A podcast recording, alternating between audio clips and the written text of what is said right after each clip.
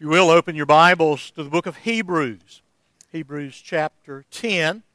Uh, we're going to read in just a moment verses 1 through 18. Again, uh, Hebrews uh, chapter 10, and we'll begin in just a moment in uh, verse 1.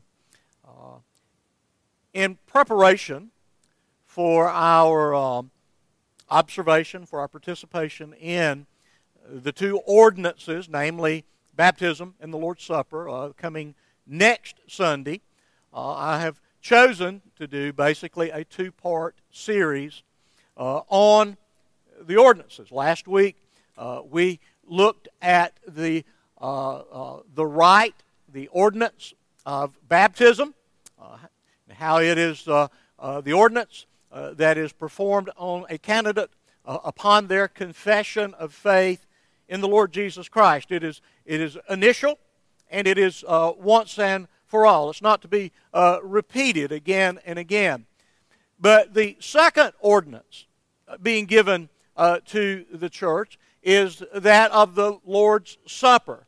And it is to be uh, repeated at uh, regular intervals and is to be incorporated into our worship as the ongoing testimony to, the, to the life and the death and the resurrection of our Lord Jesus Christ. And so the gospel accounts uh, tell us about uh, the night before our Lord would be crucified. How that he uh, very intentionally and very meticulously gathered uh, those disciples around him uh, for a uh, celebration, for participation in the Passover meal. And in the course of that meal, he announces that he is basically uh, reinterpreting, uh, giving new meaning to this concept of Passover. He mentions that uh, there is a, the new covenant in his blood. Now, to be sure, the disciples did not understand fully what he was uh, revealing to them. It's by looking back that we have uh, the understanding that by uh, his death, his burial, his resurrection through his shed blood, our Lord Jesus Christ was establishing that which was promised under the older covenant. He was, he was inaugurating uh, the new covenant, which is uh, uh, the celebration of an even greater Passover because what is celebrated is an even greater Exodus, uh, that, that the rites within that covenant uh, are performed by a greater priest who offered a greater, even perfect, ultimate, and final sacrifice. And so we live in the light of the greater uh, promises and privileges of this covenant uh, inaugurated uh, by our Lord Jesus Christ. And so each time that we gather and we take of those very, very simple elements, the, the juice and, and the bread, uh, we are, in effect, proclaiming by way of drama the life and the death, the sacrificial work of our Lord Jesus Christ. And uh, to be sure, it is the Word of God that informs us, that gives us the understanding, the appreciation, uh, the meaning uh, for these ordinances. Apart from the Word, uh, baptism would be nothing more than a washing. Uh, apart from the Word, uh, the, the elements of the Lord's Supper would be no more than a very simple snack. But because God has revealed to us and said to us that as we do these things, as we reflect upon these things, we are to remember the gospel and the accomplishment of our Lord Jesus Christ at the cross of Calvary. So let's look at the, the second part, the second ordinance today, uh, the Lord's Supper, the gospel on display. Verse 1, Hebrews 10. For since the law has but a shadow of the good things to come instead of the true form of these realities, it can never, by the same sacrifices that are continually offered every year, make perfect those who draw near. Otherwise, would they not have ceased to be offered, since the worshippers, having once been cleansed, would no longer have any consciousness of sins? But in these sacrifices, there is a reminder of sin every year. For it is impossible for the blood of bulls and goats to take away sins. Consequently, when Christ came into the world, he said, Sacrifices and offerings you have not desired, but a body have you prepared for me. In burnt offerings and sin offerings you have taken no pleasure. And then I said, Behold, I've come to do your will, O God, as it is written of me in the scroll of the book. And when he said above, You have neither desired nor taken pleasure in sacrifices and offerings, and burnt offerings and sin offerings, these are offered according to the law. Then he added, Behold, I have come to do your will. He does away with the first in order to establish the second.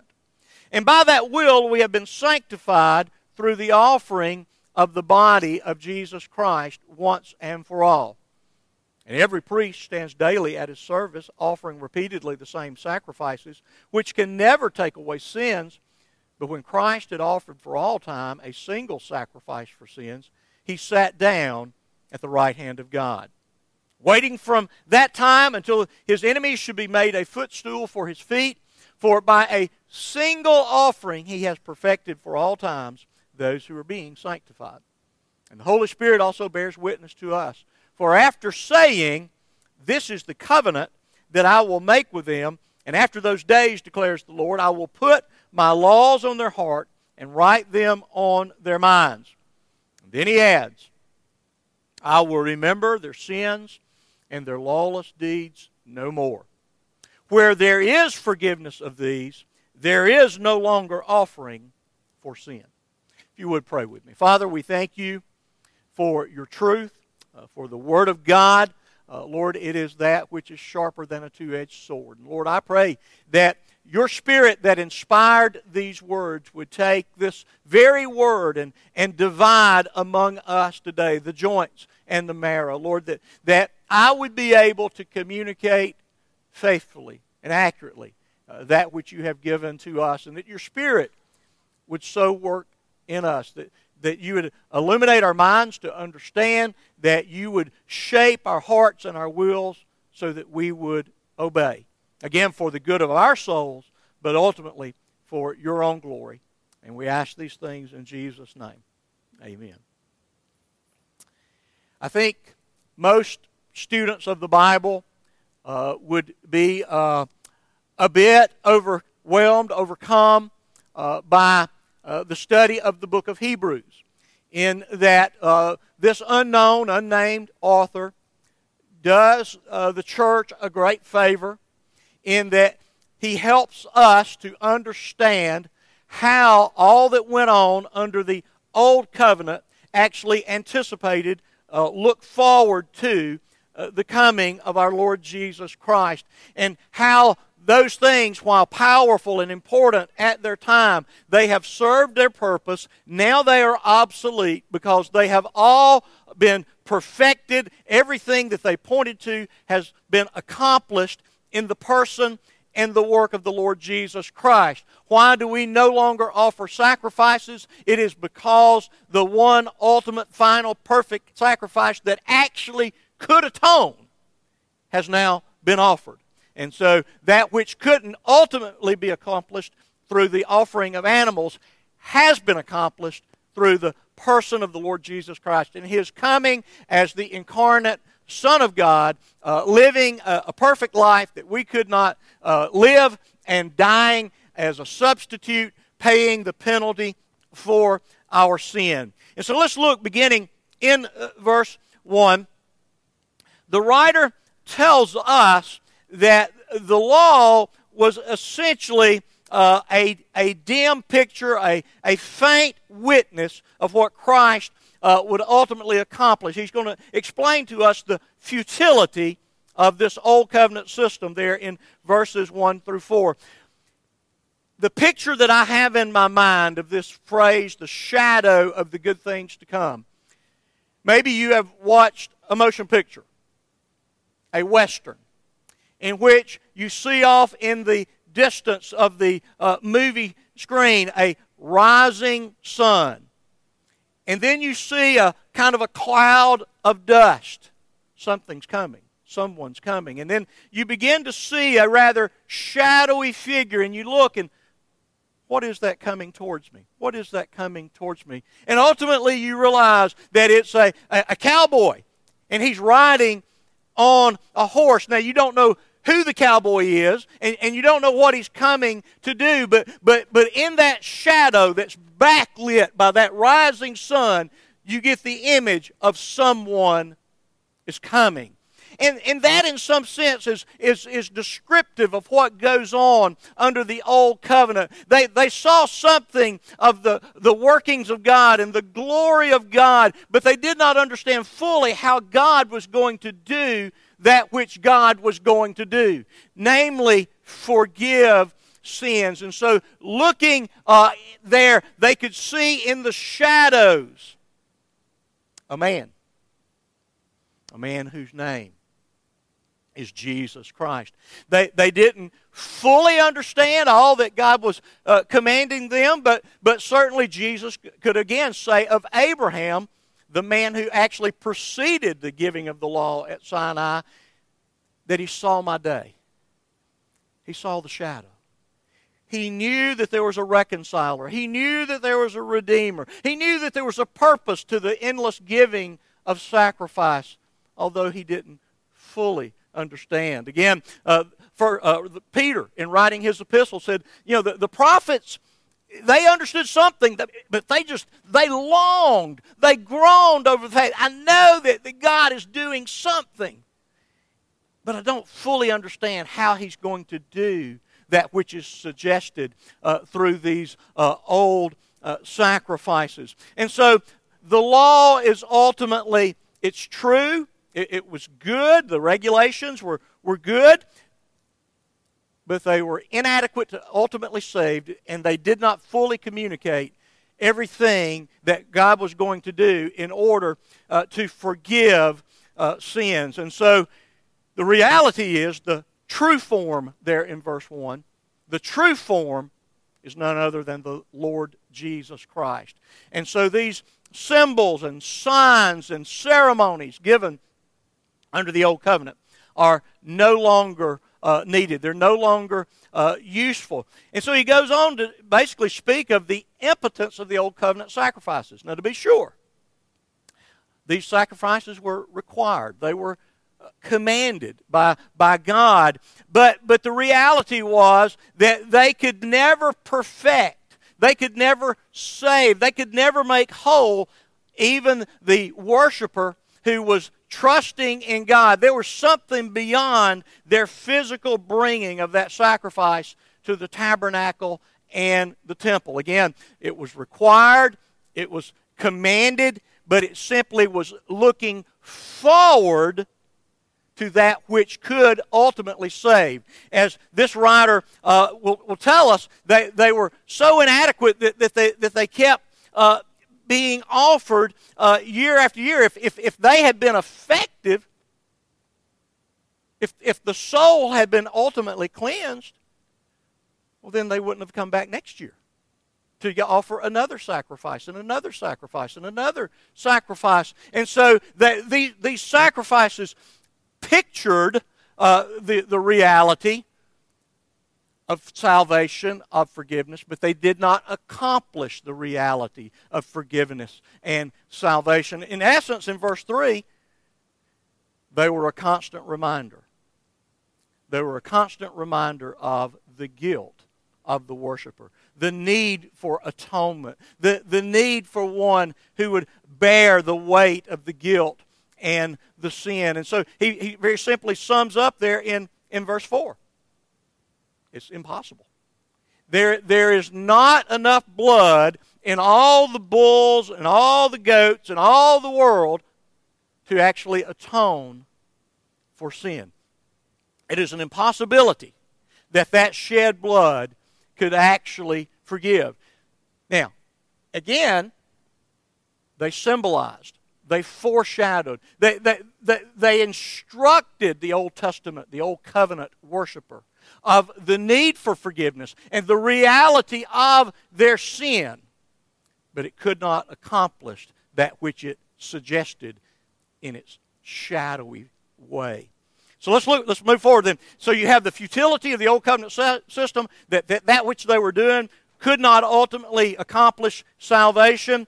But we see here, beginning in verse five, the fulfillment of God's purpose, the fulfillment of what was suggested, that which was hinted at in the Old Testament sacrificial system. And so you see, beginning there in verse five. Consequently, now, it's the same Greek word that's translated therefore. Okay? So, for this reason, for, for this particular uh, purpose, then uh, God has done what he's about to describe uh, as following.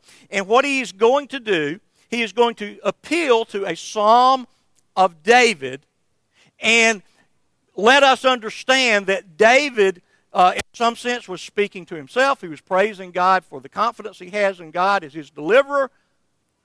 But he's also speaking prophetically of one who is to come after him, the one who shall be the ultimate and final uh, fulfiller of that Davidic covenant to have uh, that son who would rule and reign forever. And so we see that the, the, the old uh, covenant sacrifices, they, they couldn't ultimately uh, please God. But we have the promise of an incarnate Son of God there in the quote that's in the inset there in Psalm, that is Psalm chapter 40, verses uh, 6 through 8. And so the psalmist says, Sacrifices and offerings you have not de- desired. Now, David is very familiar that at a practical level, the reason he is the king is that, that while Saul had in mind offering a sacrifice upon his defeat of the Amalekites, he actually directly disobeyed the word of God instead of destroying uh, the booty of that raid upon the Amalekites. He kept the best and refused to kill uh, the king of the Amalekites. And so Samuel, with great grief, had to go to Saul and indict him and say this that obedience is far better than sacrifice. God has always demanded obedience. And we find throughout the, the prophetic books of the Old Testament, God simply, essentially saying in many ways, through many writers, your gathering for worship and your actual offering of the sacrifices that are commanded make me sick because you, you draw near with all of this stuff, but your hearts are distant from me. You're, you're harboring sin, you're, you're harboring rebellion against me. You're thinking that by going through the motions that I am going to be pleased with you. But in fact, your offerings, instead of pleasing me, they infuriate me. And so the psalmists speak, again, prophetically. They put these words on the lips of the Lord Jesus. But a body you've prepared for me. Again, sacrifices and offerings cannot accomplish that which they suggest.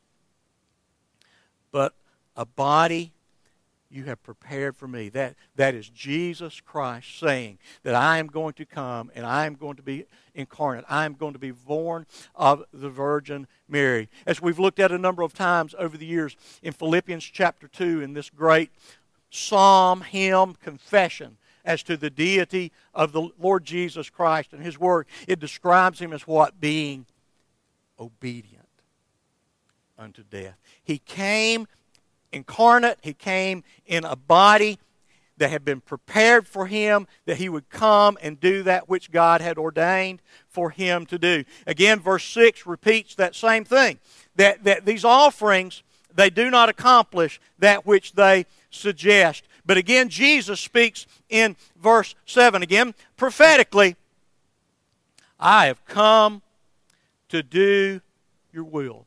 You cannot help but just let your mind go to that time of prayer in the Garden of Gethsemane.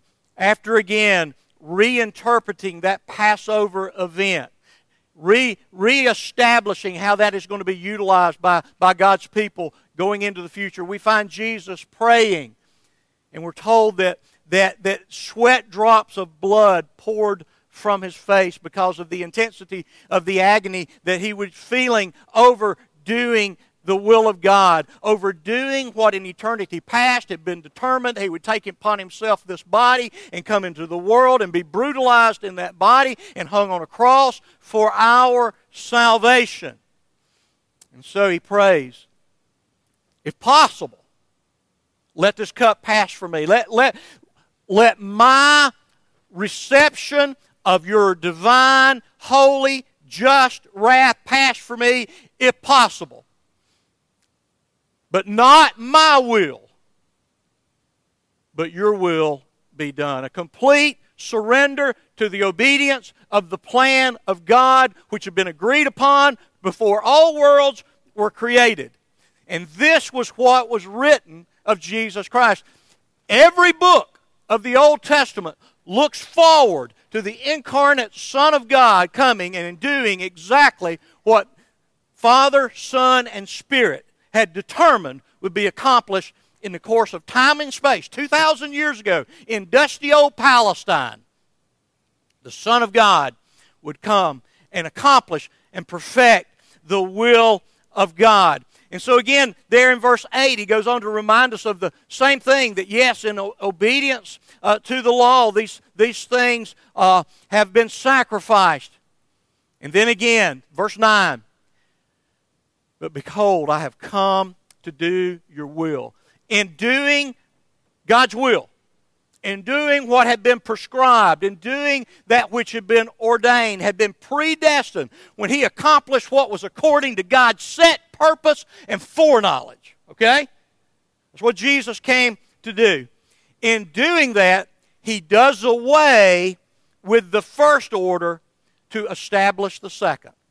The old order is now obsolete. Those sacrifices are absolutely meaningless. There's no, no place for them. There's no need even to foreshadow. There's no longer the need for the shadow of the ultimate reality because the ultimate reality has come in the person and in the work of the Lord Jesus Christ. Let me say uh, maybe a quick word about the concept of, of covenants.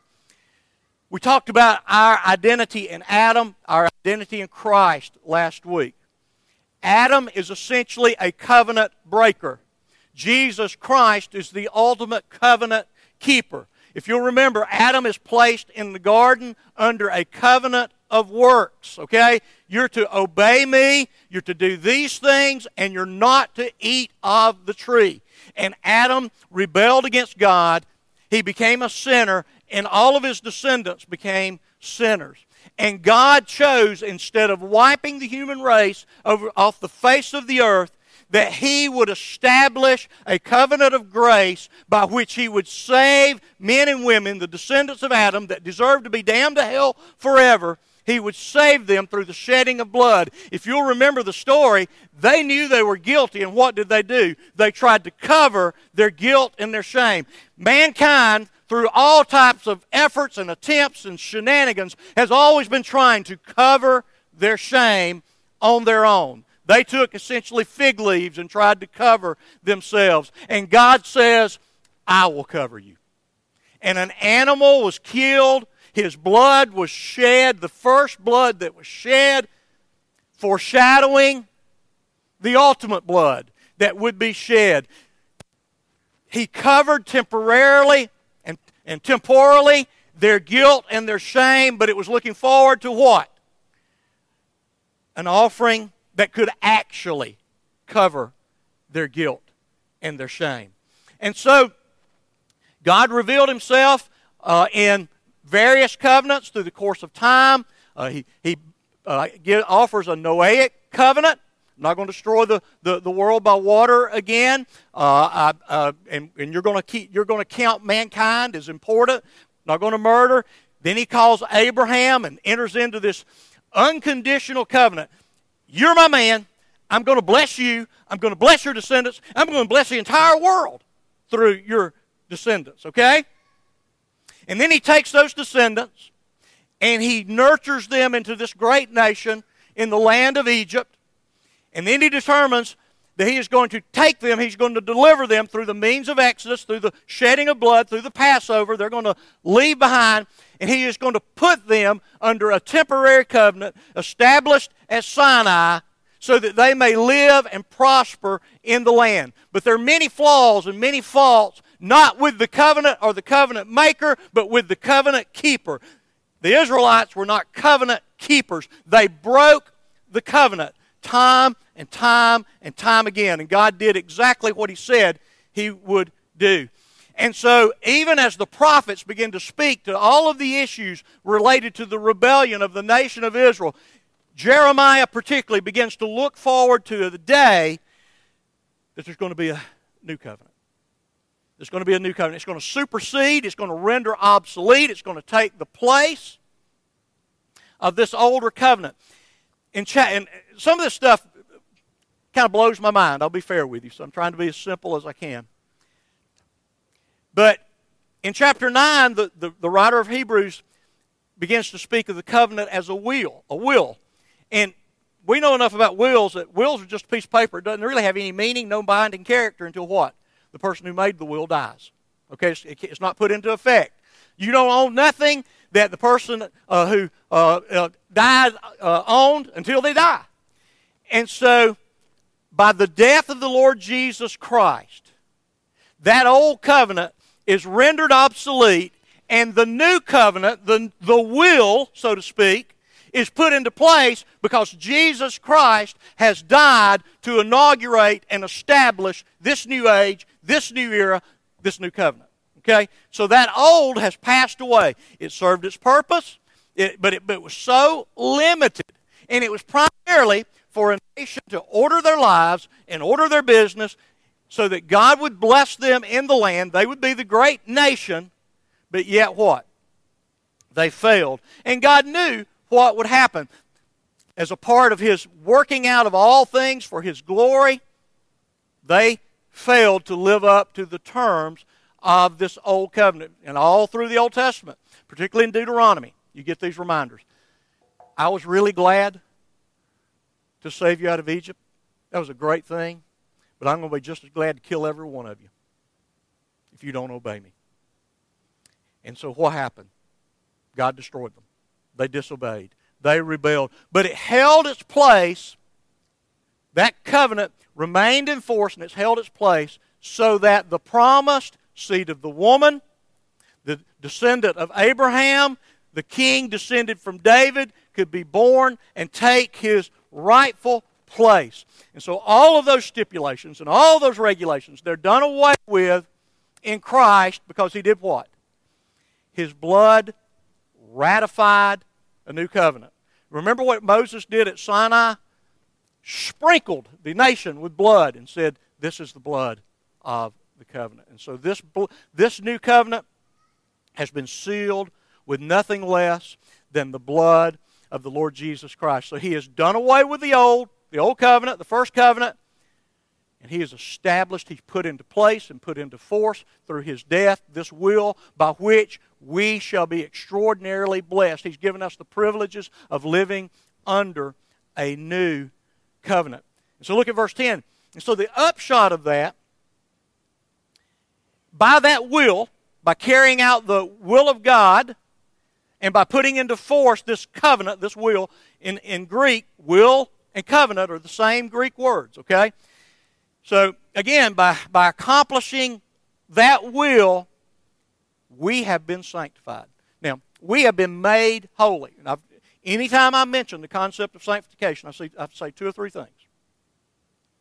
First of all, sanctify and holy are from the same Greek word, hagios. Okay?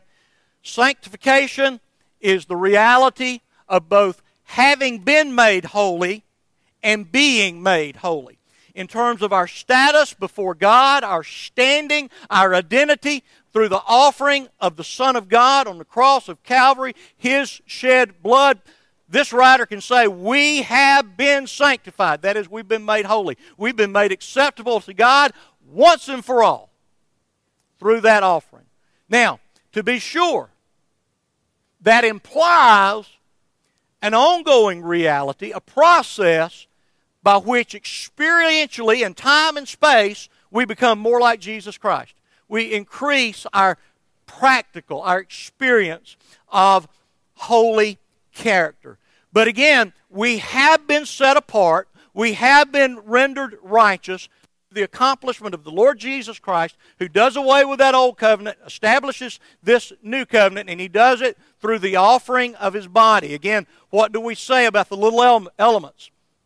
This is my body. It was necessary that he have a body to come accomplish the will of God for us. Okay?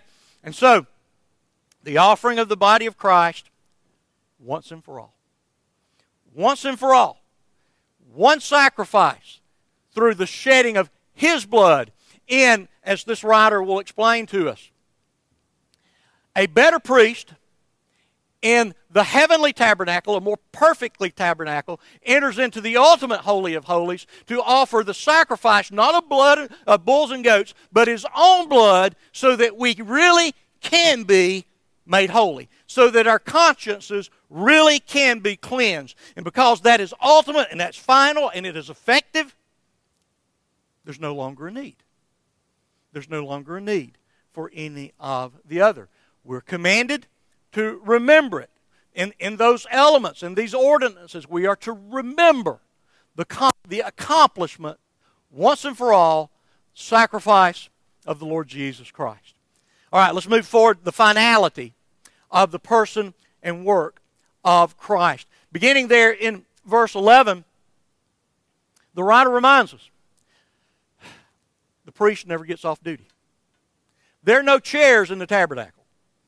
There, there are no chairs in the temple uh, to take a, a, a Coke break. There, there, there's not, because they are constantly, literally millions of animals were sacrificed in the course of the history of Israel.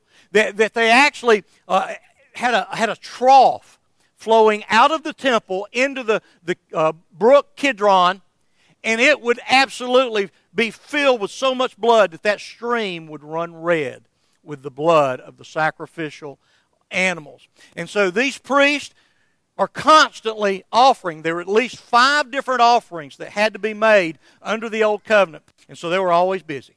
They were always busy. They were always sacrificing. And so the writer wants us to understand the contrast between the priest of the old order and the priest of the superior order of whom?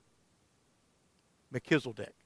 This superior order that actually was in place before the order of Aaron was established.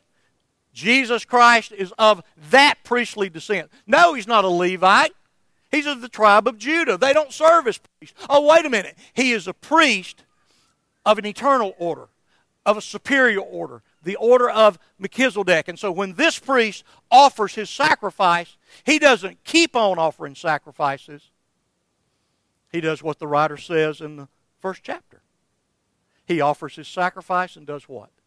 He sits down at the right hand of the Father, the place of honor and the place of power, because his work of sacrifice is completed. It's finished. Okay? So, we can I, I listed seven things real, real quickly about the contrast. Number one, the priest never rest.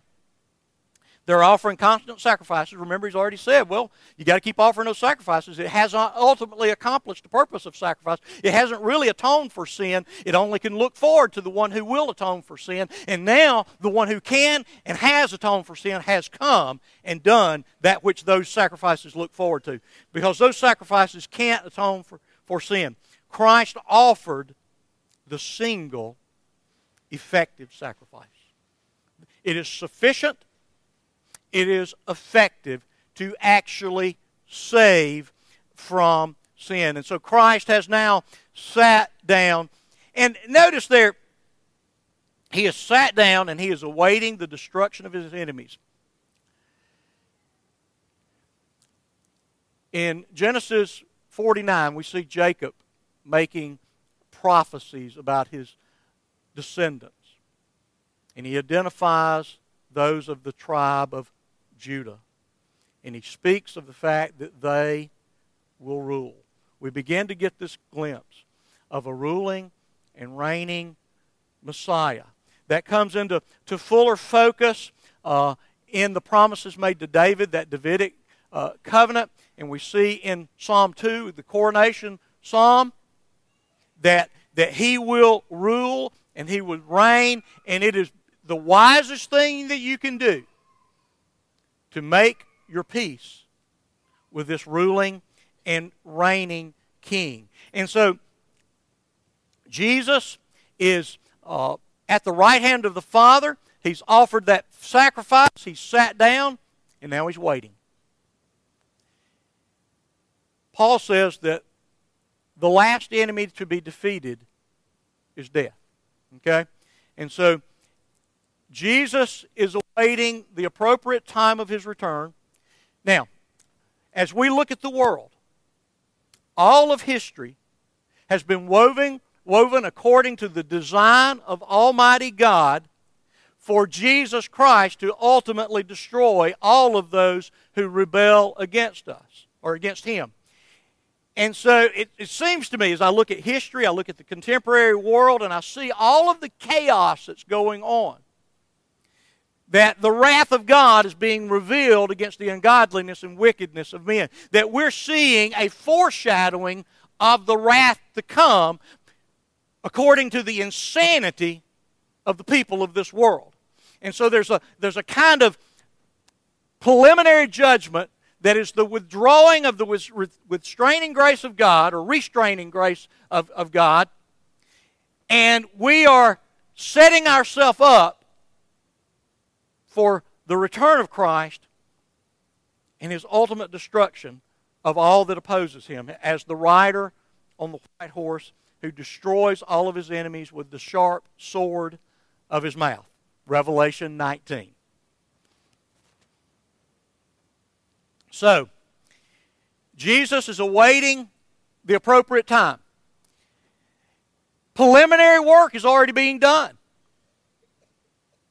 because the unbeliever is under God's condemnation. It is an active process taking place on the unbelievers we speak here today.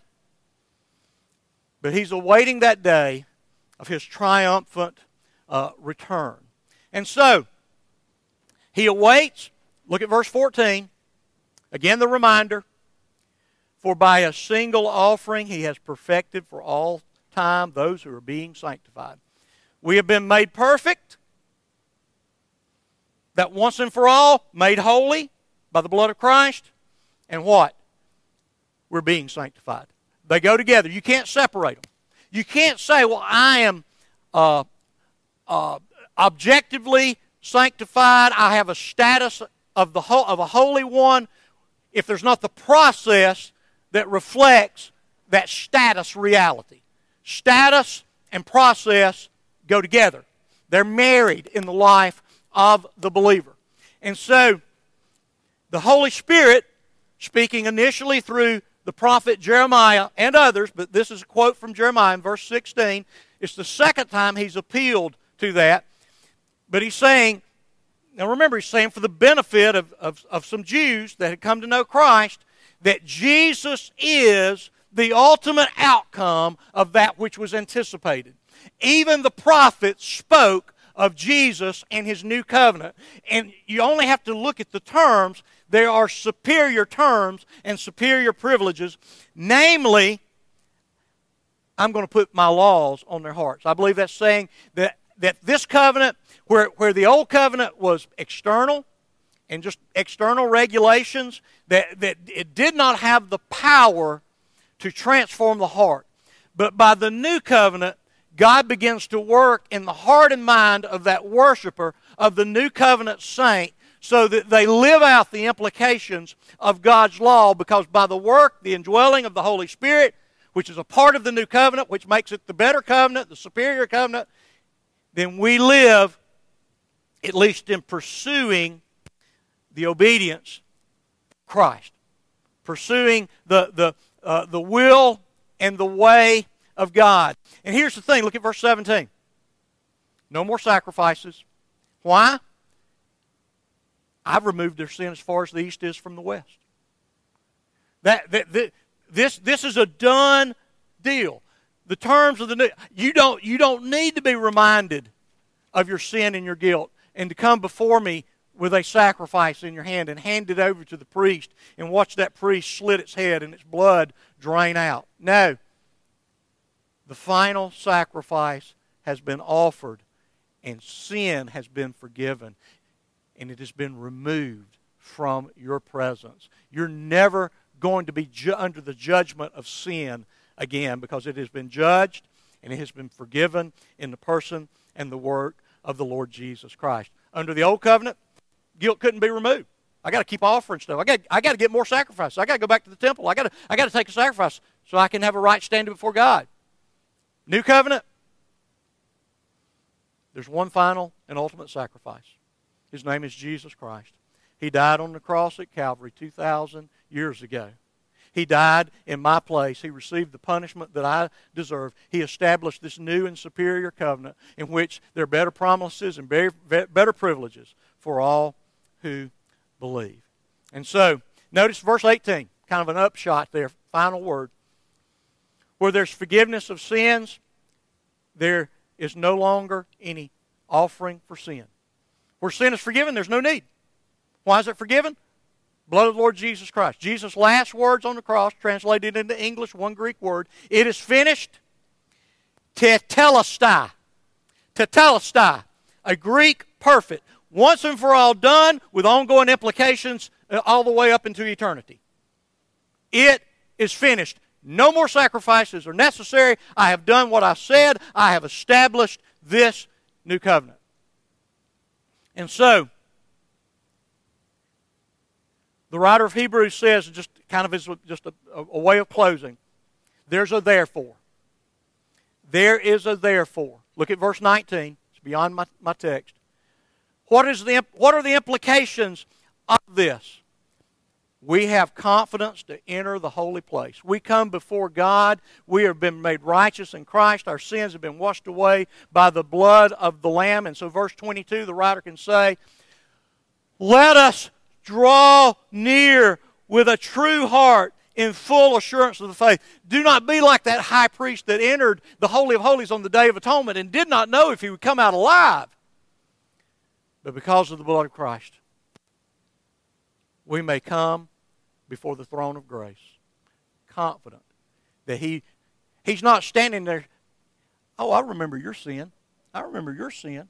I remember your sin. Let me let me get my record book out. Let me you remember this? You remember that? You remember this one? Uh-uh. They have been for- forgotten and they have been forgiven through the once and for all accomplishment of the Lord Jesus Christ. And so when we gather on this next Sunday, we will be reminded that through the once and for all offering of the body of the Lord Jesus Christ, the shedding of his blood represented in those two very, very simple symbols all that is ours in the saving gospel of the Lord Jesus Christ. The gospel on display, the gospel dramatized, the gospel proclaimed in the Lord's Supper. Let's pray. Father, we thank you for your goodness, for your grace, for this testimony of your goodness of, of your genius in accomplishing a plan in which your glory would be displayed. The glory of your wrath regarding sin, the glory of your love and your mercy and your grace towards sinners who repent. That, that, that those who come to Christ are once and for all, through one single act, made acceptable to a holy God. That is indeed good news. Let us draw near with hearts of full assurance because of Jesus.